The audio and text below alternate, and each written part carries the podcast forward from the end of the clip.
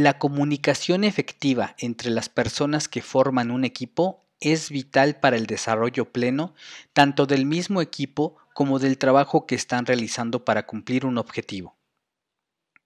Todos en algún momento hemos asistido a alguna reunión de la cual no sabíamos cuáles eran los temas a considerar, cuál era el objetivo, quiénes estarían como participantes y mucho menos cuál sería nuestro rol. ¿Qué tiene que ver todo esto con Scrum? Quédate y te lo cuento. Hola, bienvenidas y bienvenidos al podcast de Comunidad Scrum, un espacio donde platicamos sobre conceptos de Scrum y otros temas de agilidad. Compartimos ejemplos prácticos, tratamos de responder a tus preguntas y aprendemos juntos. Si tienes alguna duda o solicitud, puedes entrar a comunidadscrum.com y llenar el formulario de consulta. Ya verás que pronto hablaremos de ese tema.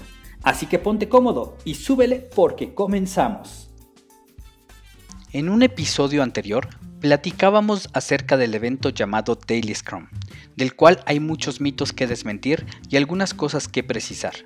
De entrada, recordamos que la Daily no es un evento de estatus, también que este evento es de los desarrolladores y para los desarrolladores.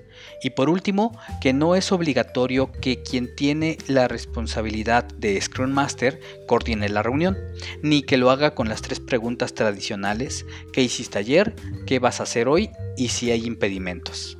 Hoy te voy a compartir algunas recomendaciones que te pueden ayudar a salir de la rutina de esas reuniones.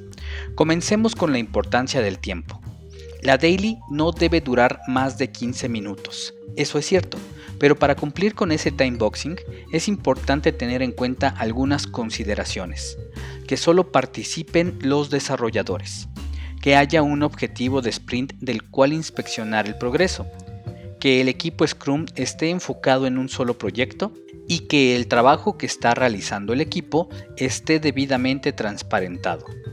Si falta alguno de los elementos mencionados anteriormente o hay deficiencias en ellos, es probable que tu daily no pueda cumplir ese tiempo designado. Suele pasar que se programa la reunión a una hora bien definida, pero los asistentes van llegando por goteo. Algunos llegan a tiempo, algunos un par de minutos después y otros incluso cuando ya va a terminar la sesión.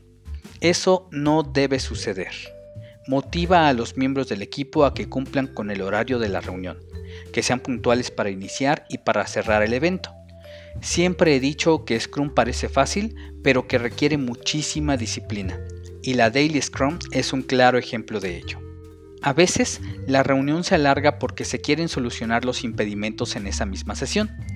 Algo que te recomiendo es que se anoten en una lista y se gestionen fuera de la daily para que se pueda cumplir con este tiempo. Algunos equipos tienen un tablero específico para problemas y riesgos.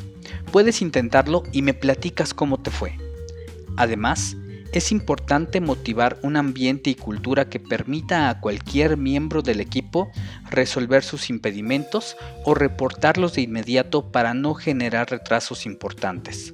Si los impedimentos solamente se platican en la daily, algo anda mal con la comunicación. En el siguiente episodio cerraremos este ciclo donde abordamos el tema del evento Daily Scrum.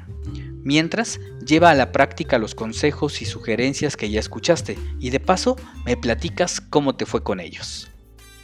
Gracias por acompañarnos hasta el último momento en este episodio del podcast de Comunidad Scrum.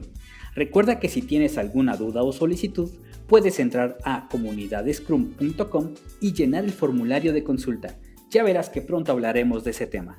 Por hoy nos despedimos, pero no olvides suscribirte y recomendarnos. Tu participación es muy importante para hacer comunidad. Hasta la próxima.